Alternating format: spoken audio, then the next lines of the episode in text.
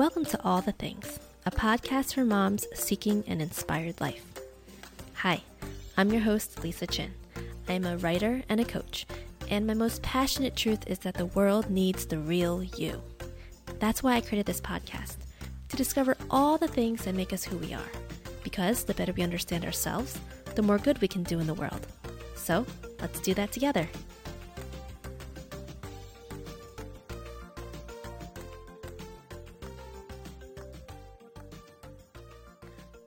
Everyone, and welcome to the final episode of season two. Um, I am joined today with JoAnna Bennett, who appeared on actually the first interview episode of this season. Um, so we're coming full circle. And just as I did in last season, I'm having someone interview me um, just to wrap up kind of this period, this series. I wanted to first acknowledge that I am speaking and podcasting from the traditional and unceded territories of the Nipmuc and Massachusetts people.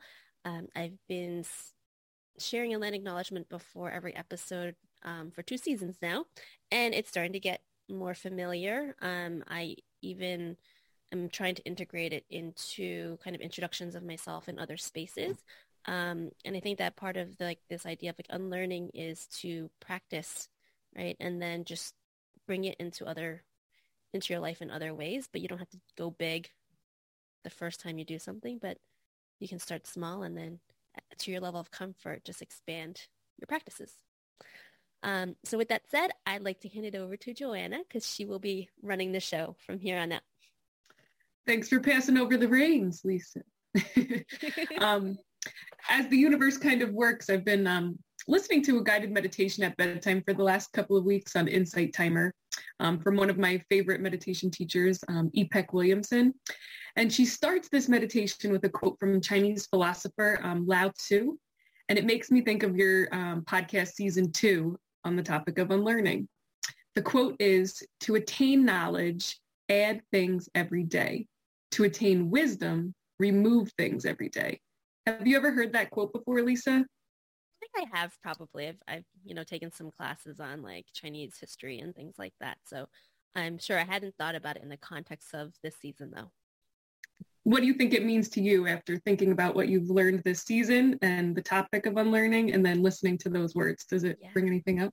Absolutely. I mean, I think that the idea of unlearning is that we have acquired all this knowledge throughout our lifetimes and the action of unlearning is really taking that knowledge, kind of breaking it down and re- removing the things that don't serve us anymore and and bringing in new things that may serve us better or just adapting what's there and kind of just taking away kind of the extra that is no longer needed.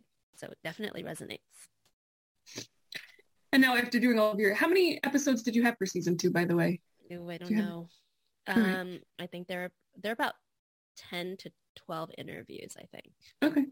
And after doing all those interviews, what is your interpretation, I guess, of unlearning and how it mean what it means to different people and what it means to you? Like the difference from perhaps before and then after. So before mm-hmm. you had all these sessions and then after you had all these sessions, where has your thought process gone?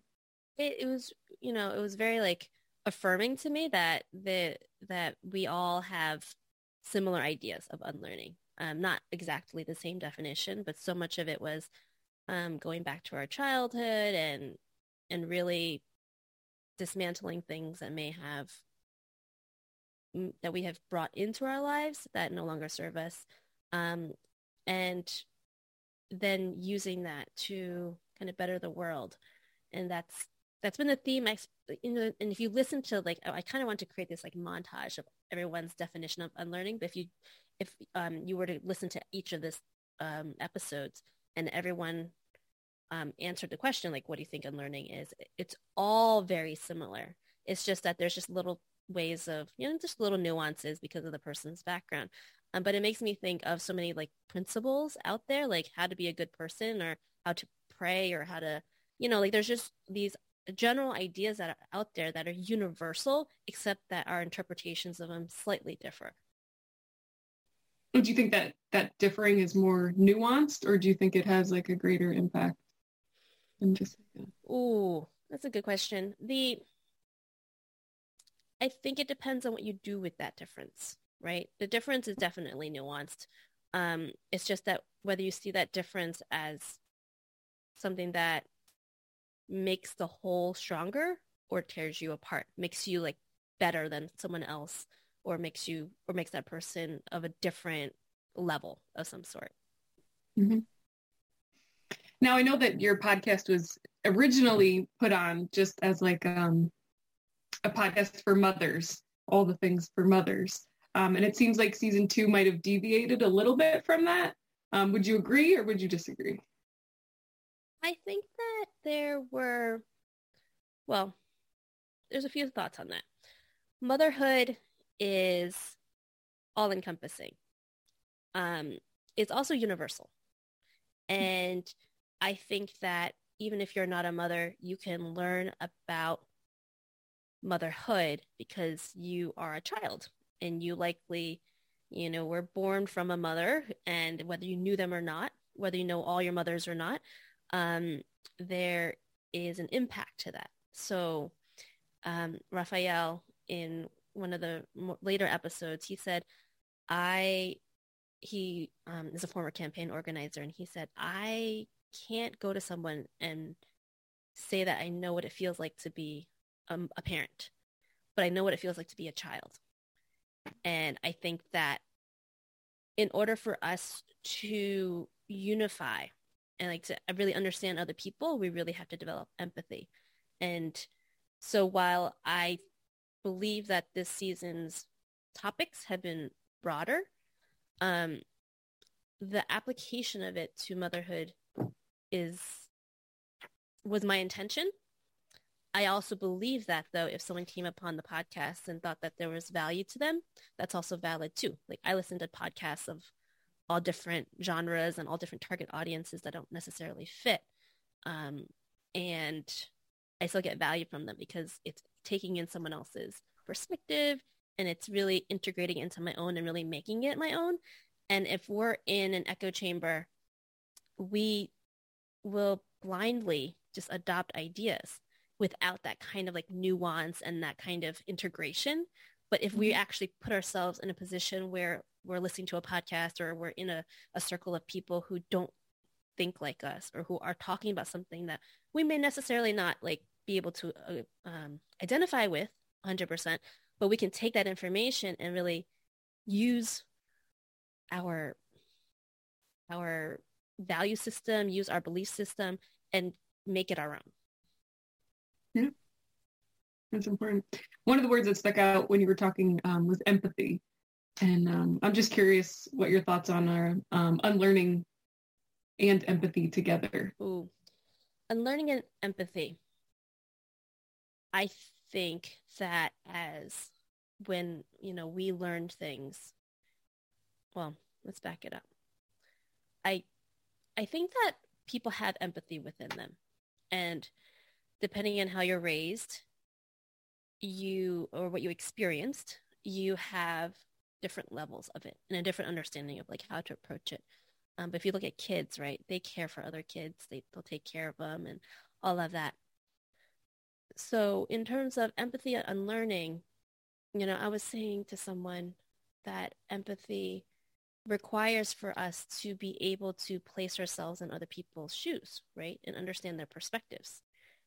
Unlearning then is very much part of that because if we don't actually if we can't actually do that, if we can't actually take ourselves from point A to point B where someone else is standing and we'll never understand fully what that person's going through. But if we can expose ourselves to other experiences and in some way find that connection with those that other person, then that will lead to a greater understanding of yourself. And to me, that's what unlearning is. It's really just getting to the core of who we are um, and to be able to live a life where we can confidently speak our mind and what we mm-hmm. believe in. Um, and then, of course, layered on top of that is like, you know, I want also people to understand others. And so when you're doing that, you're also doing it from a place of being in connection and in community with other people.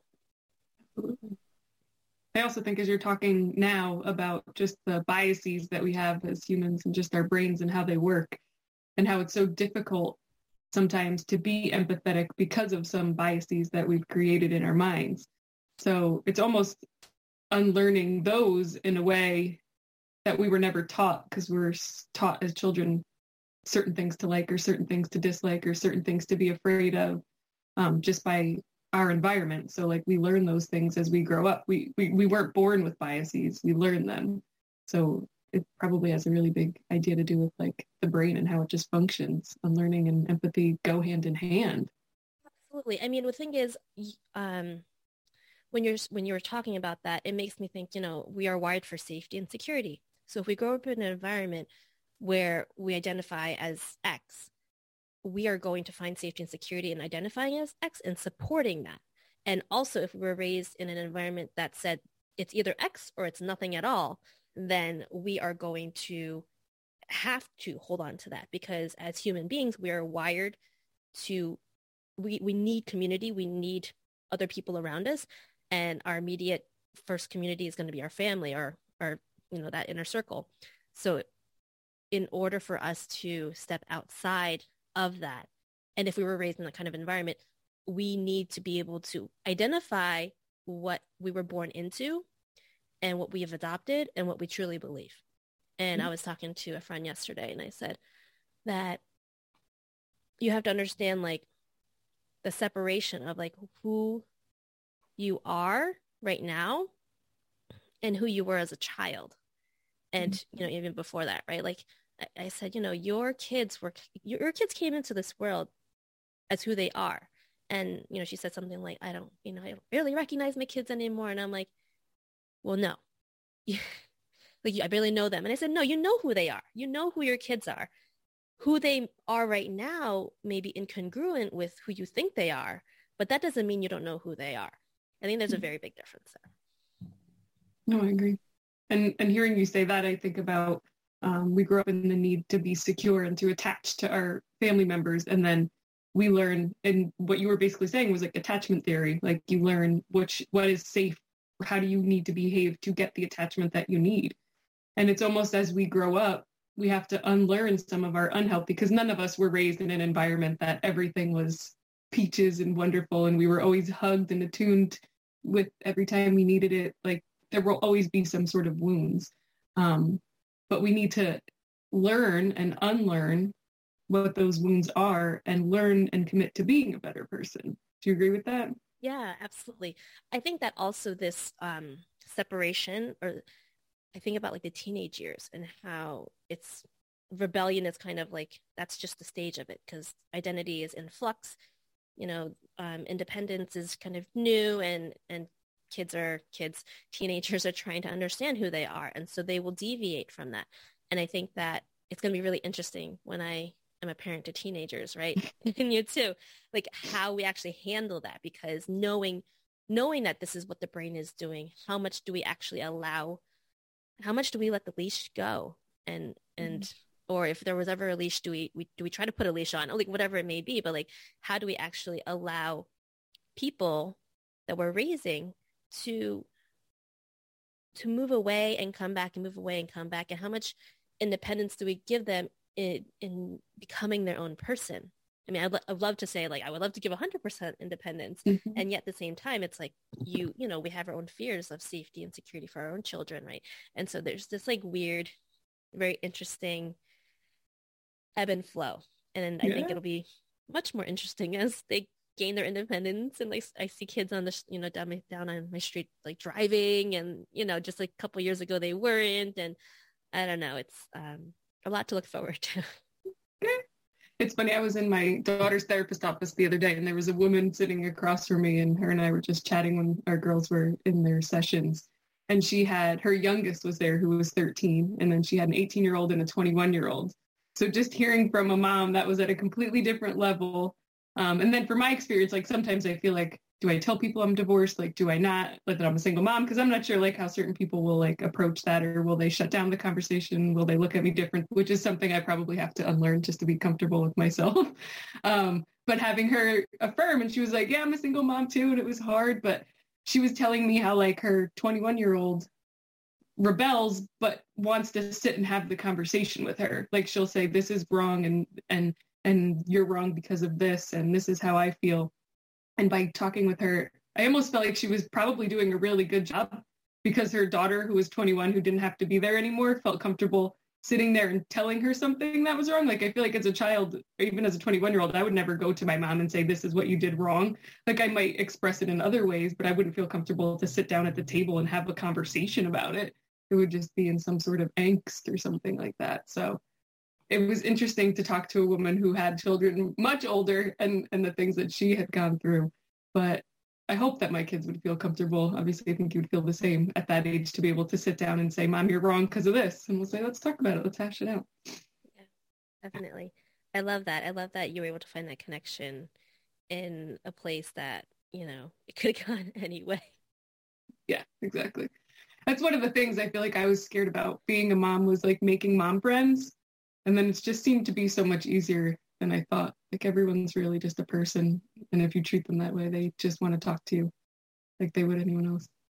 Yeah, I think that moms are like, from my experience speaking to, you know, I haven't spoken to all the moms. Um, they want, they want to connect. Like the community, the village, like all of that is really important. And the more real we can be in conversations with each other, the better off we're going to be because it's been rainbows and unicorns up until now, you know, behind closed doors. And I've been saying, I said to a friend um, a little bit ago, he was like, we were on a Zoom call or something and the kids were all over the place. And he's like, you're doing a really great job. I was like, you know, there's something to be said about being in a village and being in a wide open space with other moms because like how much better are we as moms when we almost have this accountability, right, to mm-hmm. other people.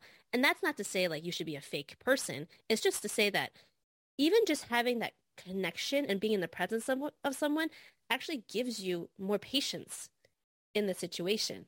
And it's that like social nervous system thing that I don't know 100% about, but it's that connection and and then you're like, "Oh, I can I have like a resource that I can turn to when I feel overwhelmed in this situation." And it's not like, "Oh, I, oh, he's watching, so I got to be good." It's like, "No, he's there and and he's going to help." Um he's supporting me in just being there. Mm-hmm.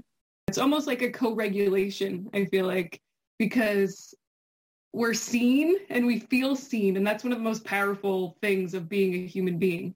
And they're like, your kid's being crazy and that's okay. Or like your kid's being good and that's okay. And and when you're in with the right group of mothers, there's not like the judgment and any of that kind of stuff, which I've been fortunate enough to not really be on the receiving end of as often or frequently. Um, but they empower you like oh my kid did that last week and this is how i dealt with it i don't know if it was right or wrong but you could take what you want from it and you can have that open dialogue where you don't feel like you need to be right all the time which i think is something that i don't know if necessarily my parents or ju- just the generation struggled with. Like you wanted to have perfect kids that did the perfect things and you thought that they came out with like this predetermined set of what their life is going to be not realizing how much like nurture really plays into it. Mm. um and i think that that's something that goes hand in hand with unlearning. Like we're unlearning improper parenting tips by just opening up and being ourselves. Like maybe we're lucky to have experienced that. Maybe there still are a lot of moms out there that get the um, condescending looks and whatnot. Um, but i think that's all part of unlearning and our generation is really working on that. I think so. I think that what's really interesting is the pendulation of of parenting and how there and, and this happens i think it's happening individually very much so and i don't know about collectively but when we think about like in previous generations the permissive parenting right like let's just say that's one kind and then so as a as a mom you know who was raised in a permissive environment we may think oh we don't want to do that we mm-hmm. want to go the other way we're going to be like just we're going to be authoritarian or we're going to just make sure that we know what our kids are up to or we're going to control every aspect of it and, and all of that. And I, and I feel like there's this pendulation because of the trauma, little t trauma that is that happened as children. We're like, oh, there's that happened to me. I don't want that.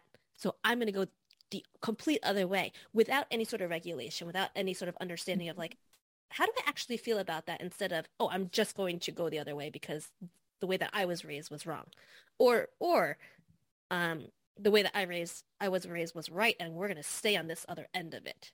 And so there's these like extremes, and I and I think that the unlearning as mothers that we need to do is to somehow land in the middle, and in the middle meaning that it's where we're we're settled in ourselves, and that we can actually parent our, as ourselves, right, um, and not parent with the idea of perpetuating or reversing the traumas that we experienced through our and then passing that through our children passing whatever belief that is through our children.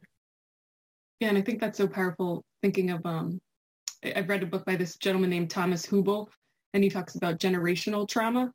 And i just the idea that like we do certain things as patterns and until we we choose to repeat patterns or we choose to evolve and there's really like a really powerful um like a really powerful idea to just be able to like evolve and to learn the things that were wrong and to not say like this was so bad I can never recover from it but to then get like earned attachment if you didn't grow up with secure attachment and you can earn it yourself and you can unlearn the patterns that you did and then you can be like you what you were saying before i remember my mom a, a phrase she always used to say was like i'm not your best friend i'm your parent.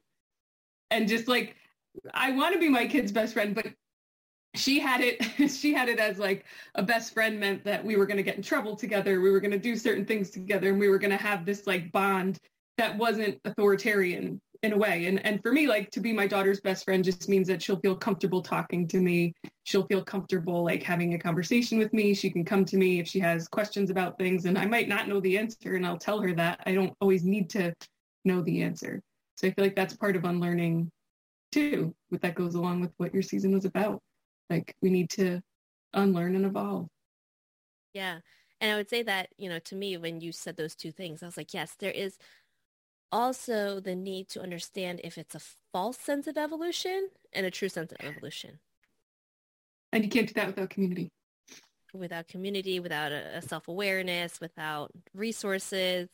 Yeah, it's, I, I think that I would add in another branch to that tree. No, absolutely. I agree. Yeah.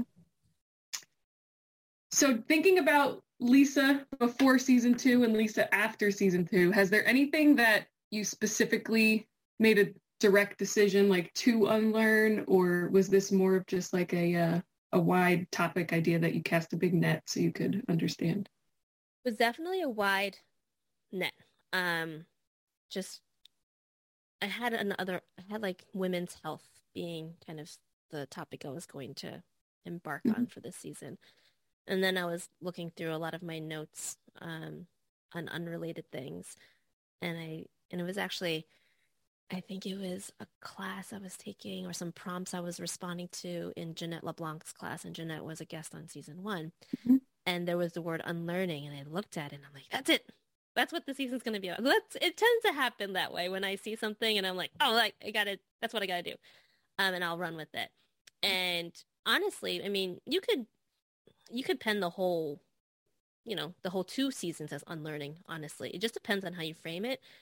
Um and I've also taken a lot, right, from each guest because it's I'm very much unlearning as I'm taking in information and kind of keeping what is is going to work for me and what and then releasing what doesn't work for me. One thing I've been trying to consciously do is remove the word but as much as possible. And um, there was a an episode earlier on with Meredith Keith Church, and she was speaking, and I know, and you know, you can you anticipate what people say, and so she's talking, and and I was anticipating her to say "but" a lot of times. I like to do this, but I whatever. And then I noticed that she wasn't. And for whatever reason, it was just this like moment. I'm like, can I ask you, like, I'm noticing this in your language. Can I ask you why you use and? She used, she was saying and instead of the word but. And then she said, well, the word but actually like basically negates everything you said beforehand. So this is about almost like intersectionality. It's about nuance. It's about layers. It's not about this bucket over here and this bucket over here. It's kind of all in the same bucket. And we are kind of combining it all. That's not what she said, but that's the just the my interpretation of what she said. Mm-hmm. And I really took that to heart. I was like, oh, what if I did change that about my language? And it's also weird because as a writer, right, you kind of have mm-hmm. your own way of speaking and writing and I'm I've consciously and it's still really hard for me. It's been almost 2 months I've been trying to work with this idea and also when to say but that's actually effective. And also what other words I'm saying instead of but. I'll say while or at the same time um, to kind of make it more palatable to me because my brain and mostly my brain, right, wants to say but. And I'm trying to kind of reframe it and work with it. And it's a very, it's also a filler word in many instances, right? Mm-hmm. So even that conscious shift has been really interesting in shifting. So that's one really big thing that I've taken away from this season. I love that. And I and I just said I love that. One of the things I try to avoid using is the word that. So I should probably edit that part out. Um, every time I write something, I search for that and I delete all the ones that I use inappropriately because I feel like that's one word in my vocabulary that I overuse, but is also another one. Can I ask you what you why you would replace that? A lot of times you don't need it. I, if I search for my sentences that, that include the word that, if I delete it, it doesn't change the meaning of the sentence. Most of the time. Mm-hmm. I just use it as a filler word. Hmm. Not all the time. I mean, I don't remove every iteration of the word. That's not part of it. But to me, it's a filler word and it's just something I use subconsciously. What do you and it's something that, that, my editor, so my my partner Mark, he edits most of my work, and he noticed it. So he he's would always like strike them out in certain instances, and I noticed a couple times that there were certain ones and multiple uh, multiple words in the same document, and I would say, you know what, I really didn't need it in there. I don't know why I use it. I'm gonna ask you filler words in writing and filler words in speaking. What are your thoughts? Ooh. It's easier to go back to something you've already written and take out filler words when you're speaking, it's something that you have to do more consciously because you're not you're not thinking of how distinctly you use your words in speech as you are when you write because you can't go back and delete them. Yeah.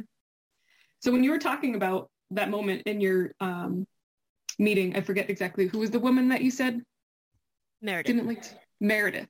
Meredith Church, is that what you said? Meredith Keith Church. Meredith Keith Church. Now, were there other memorable moments from this season that that stick out in your mind about like certain people that you did interview? Oh my gosh, I could I could go through each one, right, and just point them out. Um, I don't. Ha- I feel like I should come to these conversations like next season. I'm gonna have I'm gonna have them all on the side. I'm gonna be ready to speak about every single no! one. Um, you didn't know what I was gonna ask you, but I could no, pull them up true. and ask you individually. Yeah, that would be great. Um, so you said I was the first episode. So why don't we start the there? First episode. And then um, I don't know. So what was a memorable thing that I said to you, Lisa? oh my gosh. I, I think that what what was really interesting in our conversations was how like I feel like academic you're coming from this with. Like you've done so much reading and the way that you speak about it, it's that we have all these words for these things that some people have come upon like very naturally and then some people have come upon very like scholastically if that's a word. I don't even know. yeah. Um, and also, you know, the the conversation we had about your being a single mom and really understanding that journey because I I think that that was one of the first conversations I had with someone who is a single parent and, and and at that level, right? Not just kind of surface level, but understanding kind of your journey and the reasons why and the liberation that comes with being separated from a relationship of that sort um, was really eye opening for me. And I think that other people felt the same way. I heard some feedback about that. Thank you. All right, next, Mira. Mira Rao, is that how you say it? Oh, Mira. She so so interesting. She's um she does trauma work and and works with yoga and somatics and it's somatics is something I'm still very much trying to get the language around. With her conversation, it was even just being in the presence, and I remember in a, and I don't know if it was in like a pre-call with her. Um, it wasn't a pre-call with her because I asked her about what she did, and then she kind of started talking, and I have this the thing I'm trying to work on, where when people start talking about their work, I get triggered and I'm like, oh, what do they want from me? You know, what are they trying to sell me on? Um, and so I was very open with her. I said, you know, you were talking, I'm really interested in what you do. And at the same time, I'm feeling this like, and she's like, I noticed that. Like, I noticed, I was like, why is she feeling this way? And I think that what I, uh, just what I learned from her was just like the level of awareness you can have in, in being in company with someone else. And, and that that's something certainly we are all just kind of wired to do and some people have have more connection with that part of mm-hmm. them.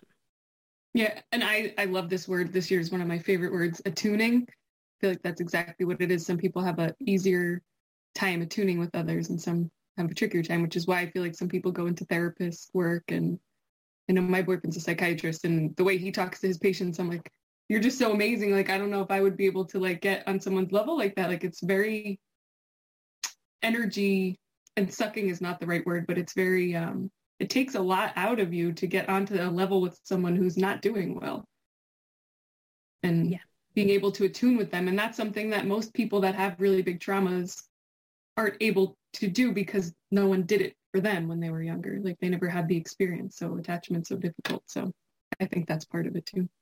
Awesome. Um, next is Anna Tsui. Tsui? How do you say that? Tsui. Anna Tsui. Um, she's work. She does work on like shadow work and genius work. She works with entrepreneurs. Um, the her i mean I, I, hope through our conversation that the listener was able to see like how transparent she is in the work that mm-hmm. she does um, that's like kind of the one thing that i've taken from her over the years that you know we've been friends and um, kind of like colleagues in a sense she's got this amazing like calm with her and knowing that i i don't see that often. I'm like, I'm sure mm-hmm. my words are escaping me. I don't see that often in other people. And there's a knowing, there's a trust, and there is like a fortitude. Um, and that's obviously come with her own work. And I, I, you know, I take that from her like all the time, but I hope in that conversation that that's very apparent. Mm-hmm. All right. Next we have James Culver. James. Oh, he was that was a very thick episode because he's coming mm-hmm. from it from a very much like a trainer's aspect of unlearning. Mm-hmm. And so he shared all these great ways of looking at what what you do and observing and then undoing um and again these frameworks that are like available that he's bringing into workplaces and kind of having conversations that so I took a training with him and it was unlike any other training I've taken because of his understanding of people in this sense.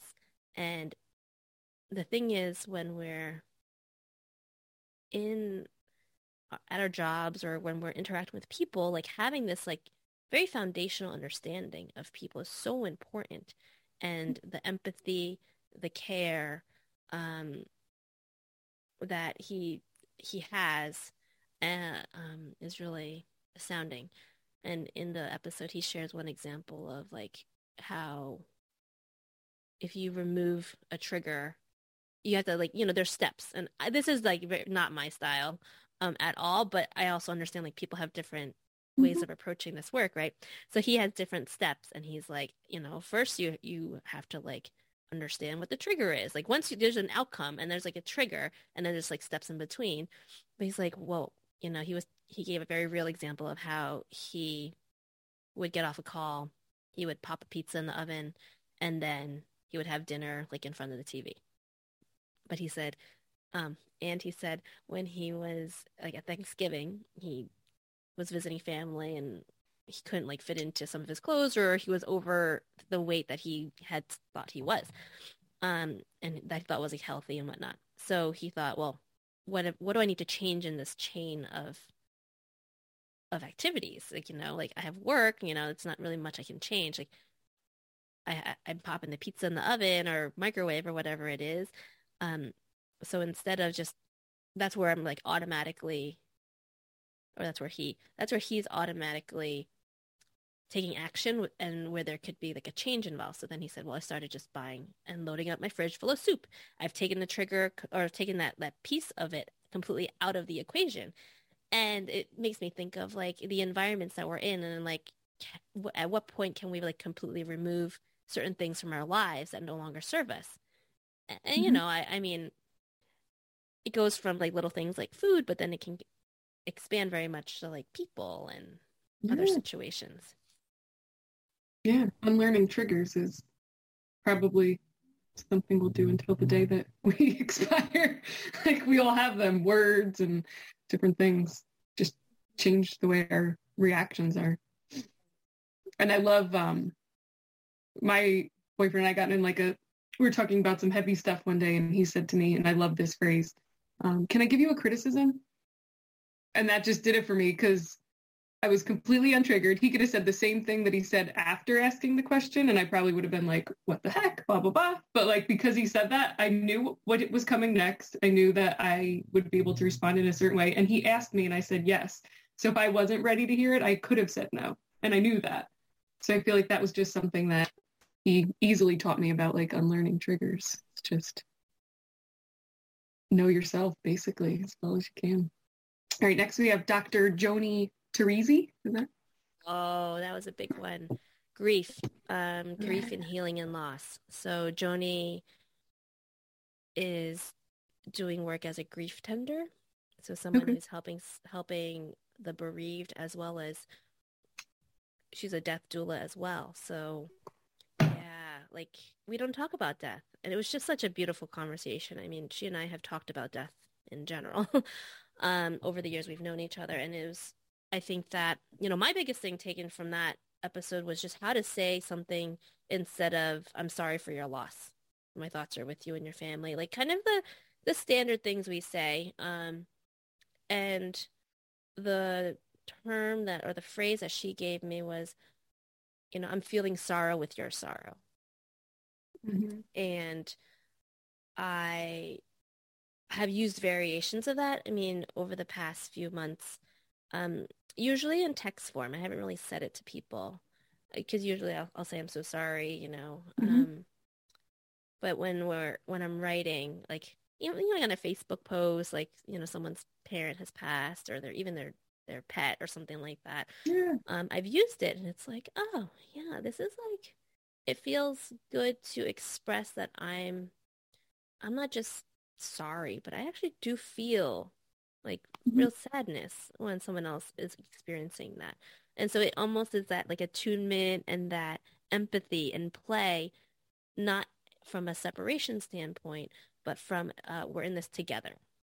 Yeah. And when she talks about it, you know, she talks about how we in the episode she talks about how like we used to grieve in communities. Like we used to like we used to grieve and um not grieve. We used to grieve in communities and we used to be with one another as we're going through these processes and now we're because of the way that we're structured our society is structured we don't actually have that. So the death is very much in at your house and not it doesn't affect mm-hmm. me so so saying something like i'm feeling sorrow with your sorrow or or noting that there is some sort of communal hurt ex- experience because of the loss of this person it kind of brings us back into that space of being in community. Yeah and I think that flows nicely into the next person. Um, I listened to this one, Nicole Harrison, with her kindness and just being kind to each other. I feel like that's a similar thread. With Nicole's episode, it was really amazing because there were so many things that she talked about and we we shared space with one another we shared elementary school like classrooms mm-hmm. and playgrounds and, and and then further on um into middle school. And what was astounding to me was like my biggest takeaway from that was we have no idea what people are going through. I mean we just there's just no way. And you can I, I consider myself a very observant person. There's just no way. And and mm-hmm. i think that that lends itself to that kindness that she talks about and the empathy that we've been talking about because we have to come from a place where we are in we are desiring understanding mm-hmm. of who the other person is what they're going through instead of judgment and instead of fear of whatever they are, who you think they are. Um, and it was just such a great reminder to always come from that place of choosing. It's a choice, choosing to be mm-hmm. kind and choosing for to seek connection over um, separation. Absolutely. And I think what you said, how we don't know each other, I think that that comes from a very, I know we say bullies treat you the way they do because that's who the, how they feel about themselves more often than not. And I think that when we're that young, we don't realize that. So when we come at situations, we look at everybody as if they understand us without even trying to understand them. So I think that that's something that we have to unlearn as we age that we really don't know anyone. And the only way to do it is to sit down and have a conversation. We can think we know all we want about generalizations and what people's experiences and what they should say or shouldn't say, or especially politically, I think we do that all the time. Well, well, you did this, so of course you get to do that. Or you said this, so you can't have that opinion. Like we're all full people and we can all do whatever we want. And I think that's something that we need to come to. All right, so the next, I think it's one, two, three, four people, and we only have a few minutes. So let's do like a rapid fire. Oh boy. I'll give you your name, but I'm really terrible at pronunciation, so I apologize if I mispronounce anyone's name, and then you can correct me if I'm wrong. But give me like I don't know one sentence on what that episode meant about unlearning and how it helped you. Um, okay. Hannah Gardner. Oh, um, oh, I feel like I'm like in jeopardy. jeopardy. Yeah, go, go, go. Um, uh, letting go of perfection. around living a toxic-free life. There you go. Um, Raphael Pastor. I know that one was a really good one. Yeah, he was. You could have two sentences in that. that whole bit about like how I will never be a parent, but I can speak as someone's child. I think we mm-hmm. have something that's a that's like that's a loaded statement. Absolutely. Right um, Jayan Sung. Oh, oh, Janan. Janan. Janan Sung. Sorry. Um. Oh, the connection to ancestors and healing was a big mm. point of our conversation, and she had some examples of healing that I hadn't heard of. Uh, mm-hmm. Uh, obviously, there's plenty. Um, and it just reminded me that there's so much more to learn. Yeah, absolutely. And then the final guest, um, Jessie Colbert or Colbert. Oh, Jessie. So she's running an event actually that by the time this airs will have happened. The big takeaway I had was that we don't have to experience something to fight for it. So she runs mm-hmm. a nonprofit um, addressing postpartum depression, but she has never faced postpartum mm. depression, experienced yeah. it. And at one point in the episode, she says something like, "The other issue is I've never experienced it." I'm like, well, actually, who we don't have to actually experience something to advocate for that to be eradicated, like racism, for mm. instance. Like you don't have to experience racism in order to say, "Hey, it should be gone." This is wrong. Yeah. yeah. Um, and and in fact, you actually have probably even more resource available for you to fight that because you haven't had to experience that and be triggered by it.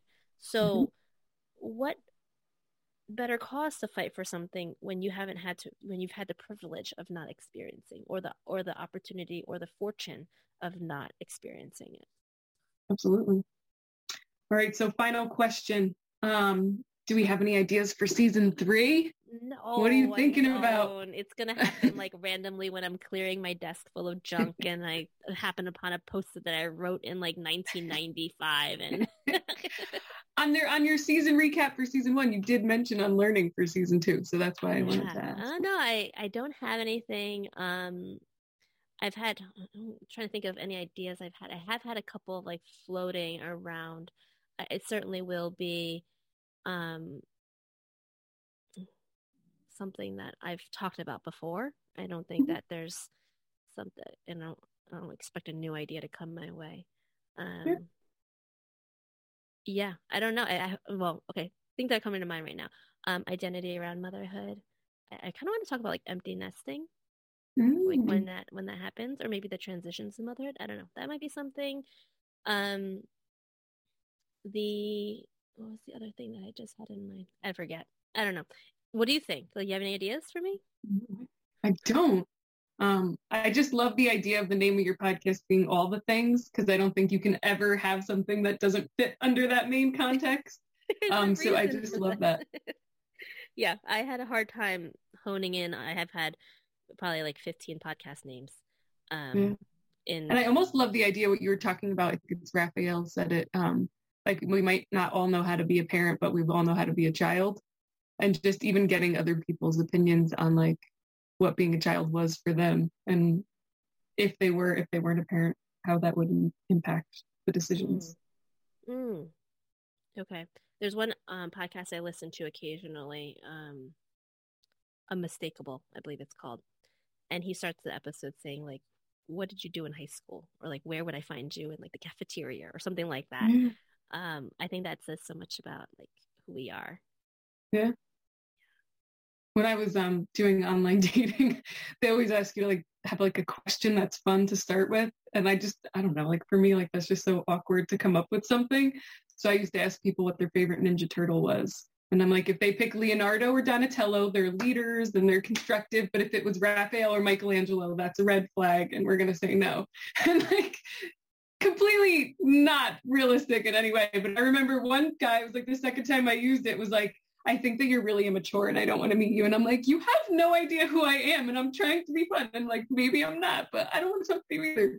So it's just funny, like how you could have a question like that. And I don't know. Maybe you could come up with something funny like that. Who is your favorite Ninja Turtle? Mine? Yeah. Um, Leonardo all the way. Mm. He was the leader. He always had a good plan. Sometimes it didn't work out. Very type A. Yeah. Mine was Michelangelo oh no, can't be friends. I'm done here. and again, totally has no understanding of it, but I it seemed like a good icebreaker. Yeah, I love that. All right. Well, I do know you have to head out, so it was a pleasure interviewing you. I hope I I did your season well, your oh, season finale, um, and I'm, I'm grateful so to have had this experience. I'm so excited that sorry I, I cut you off. Um, no, I appreciate your jumping on and accepting this because I know that you also have put it out there that you want to be hosting some mm-hmm. podcasts mm-hmm. in the future. So mm-hmm. I look forward to that and look forward to sharing that with my listeners so that they can hear more from you. Sounds good. All right, Lisa. Well, I hope you enjoy the rest of the day. You too.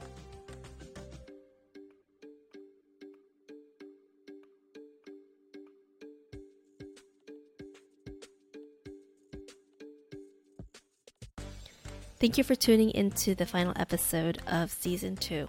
I am so incredibly grateful for everyone who's listened this season, for all of the guests I've had, and for the amazing feedback and words of encouragement that I've heard from the, my listeners. And I'm just so grateful. I will be taking a hiatus between season two and season three. There will be a season three.